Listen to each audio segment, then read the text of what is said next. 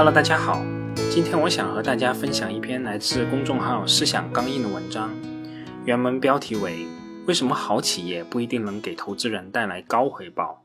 原文作者人神共愤，确实不是我刻意去推这个作者的文章，而是这个作者的逻辑说得很清楚，可以说是深得我心，所以我还是想和大家分享一下。好，我们闲话不说，以下为原文。有一种价值投资者常用的选股模型是连续多少年的净资产收益率大于百分之十五的公司。这个系列的前两边用熵增的原理解释过，在分红率较低的情况下，净资产收益率天然有下降的趋势。想要对抗这种天然的下降，只能靠卓越的管理，挑战企业经营的边界，尽可能的在长期间内保持企业的熵平衡。而百分之十五的净资产收益率是优秀企业与平庸企业之间的分界线，所以连续多年的净资产收益率大于百分之十五，往往代表企业的管理水平比较高。但管理对业绩的提升，就像运动对健康的影响一样，到了一定程度，效果就会降低。这就是企业经营的边界。企业的经营边界有三种，第一种是靠山吃山，把山吃完，比如说老字号。比如靠一项专利技术起家，这一类企业往往有一些独特的竞争优势，保证它在一段时期内获得较高的净资产收益率。但不是每一个企业都有茅台那种不可复制的资源，三总有一天会吃完的。这是第一种最常见的边界。第二种是细分行业的天花板。很多企业高速成长的重要原因是专注于某一个细分领域，该领域处于竞争不太激烈的蓝海赛道。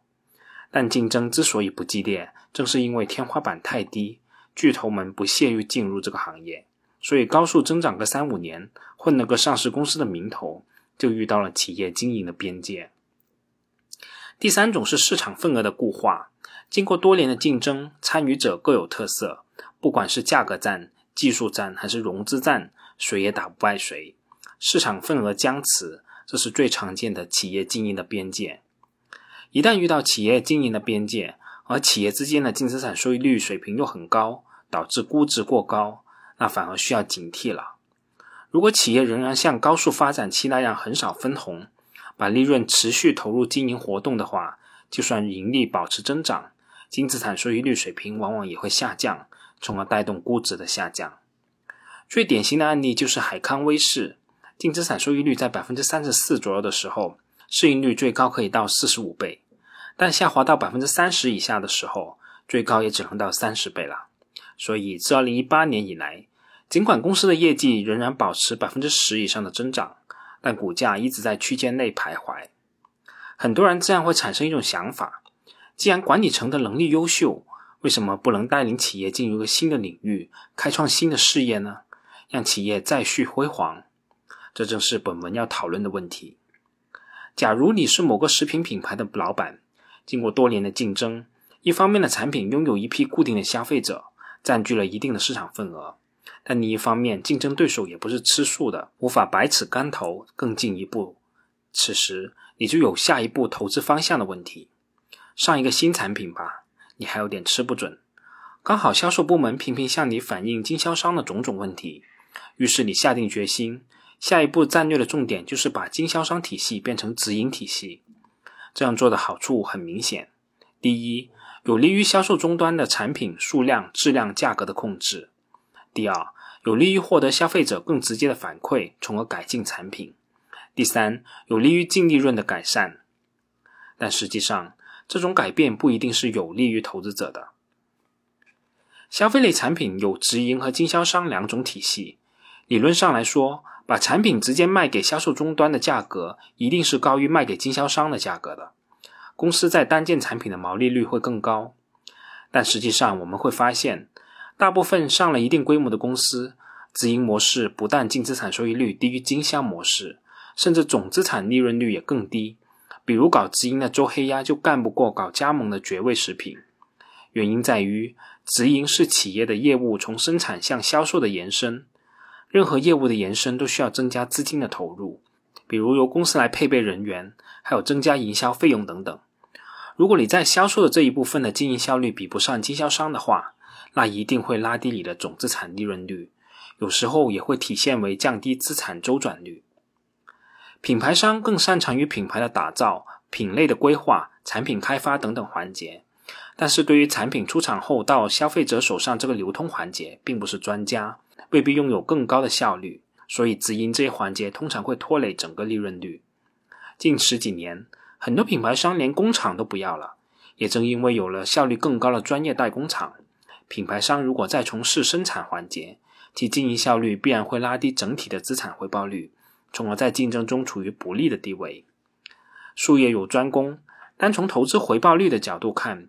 越专业效率越高。企业最好的做法是只做一条产业链中自己最擅长的一部分。那为什么还是会有很多公司希望整合产业链呢？除了产业链的供应安全问题和品质控制之外，最核心的原因，净资产收益率只是股东投资者衡量企业经营效率的指标，但对于企业的实际经营者而言，这个指标不一定有意义。净资产收益率代表单位资本投入后产生的回报率，这是一个衡量你的投资赚不赚钱的指标。大股东也是投资人，但赚钱真是他们的最大目的吗？一个有经营眼光与意识的老板，抓住了时代赋予的一次机遇，把一家小企业变成一家公众股东的上市公司。老板只是为了赚钱吗？一个国有企业经历了市场竞争的洗礼。打败了那些体制更灵活的民营企业，他们出于各种各样的目的上市，管理层或者背后的国有股东只是为了赚钱吗？说句不好听的话，如果真的只是为了赚钱，利用大股东的身份作假掏空上市公司，肯定是更快的来钱方式。小股东买股票就是为了赚钱，这是毋庸置疑的。但我们不能假设大股东公司的实际控制人或者管理层也是这个想法。同样是做鸭脖，绝味选择的是加盟模式，周黑鸭选择的是直营模式。后者真是不知道直营模式的弊端吗？它并不是从资本回报率这个角度来选择的，而是这种选择更多的体现了实控人自己的性格、利益或者思维的特点。很多作为地方纳税大户的国有企业，业绩一塌糊涂，自然谈不上净资产收益率，但员工的薪资待遇很高，工作压力很低。只能说明这些企业政府第一，员工第二，股东第三。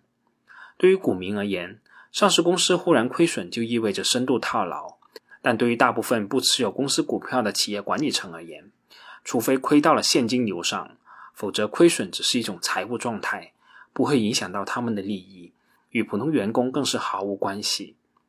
作为企业的控制者，他们的诉求非常复杂，可能是短期将规模迅速做大。可能是搞出更牛的产品，确立行业地位，或者实现个人理想，也可能是为了员工创造福利，甚至有可能是雇佣更多的员工，为当地政府解决就业问题。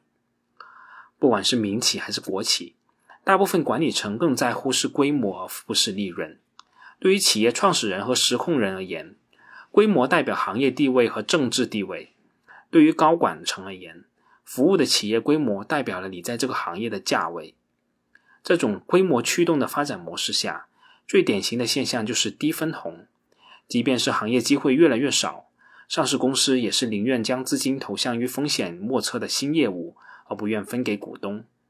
少数高分红的企业，也是因为大股东有强烈的现金要求，但又不能强占上市公司的资金，不得已之举。在大部分的行业，规模变大可以降低成本，提高回报率。此时，规模驱动和利润驱动是一致的，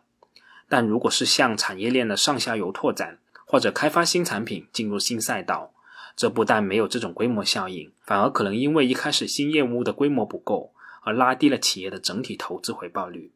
恰恰食品是瓜子行业的老大，但做到这个行业的老大，且甩开第二名一大截之后，就要考虑下一步钱往哪里投的问题。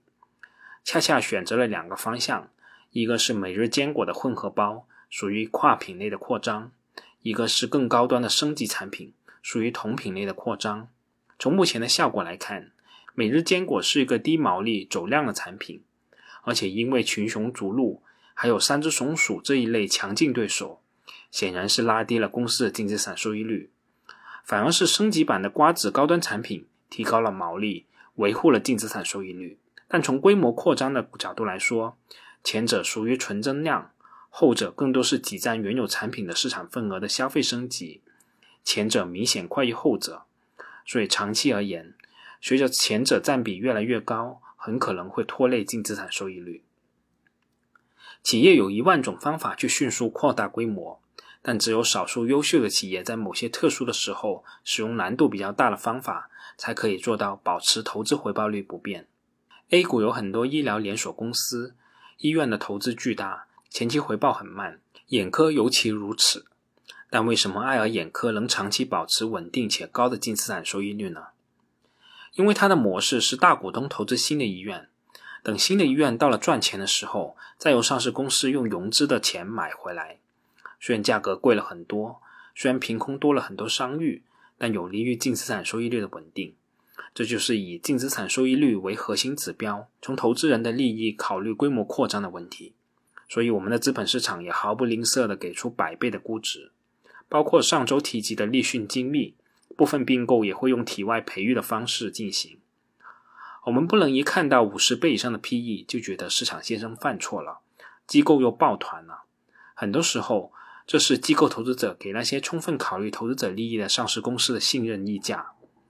很多股民对于中国最大的上市公司不是科技股，而是茅台这种消费股感到很痛心。好吧，作为中国最有钱的上市公司。茅台确实有责任为中国的芯片行业发展出一份力。那白酒赚的钱不要分红了，宣布收购中芯国际先进制程的业务和华为海思芯片业务，用白酒持续的高利润弥补芯片研发的持续高亏损，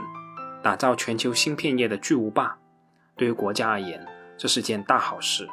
终于有真心投资而不是骗钱的了。但结果可想而知，游资借题材入场，机构纷纷出逃。市场既不会给新茅台芯片的估值，也不会给它正常白酒的估值，而是将其视为题材股，长期给它当年京东方 A 的股价。芯片不是不可以投，而是谁来投的问题。茅台找不到更高的净资产收益率的投资方向，最好的方法就是把钱分给股东。大股东愿意修路也好，愿意扶贫也好，投芯片也好，都不会影响上市公司的估值。再优秀的公司也有其经营的边界。规模是优秀企业的天敌，这不是管理能解决的问题。巴菲特后期的回报率下降，不但是自己遇到的规模问题，也是投资对象的规模问题。他的集中投资模式要求投资对象既要规模巨大，又要比平均增速高，还要不受技术潮流的趋势影响，再加上业务简单看得懂，挑了十几年才挑出一个苹果。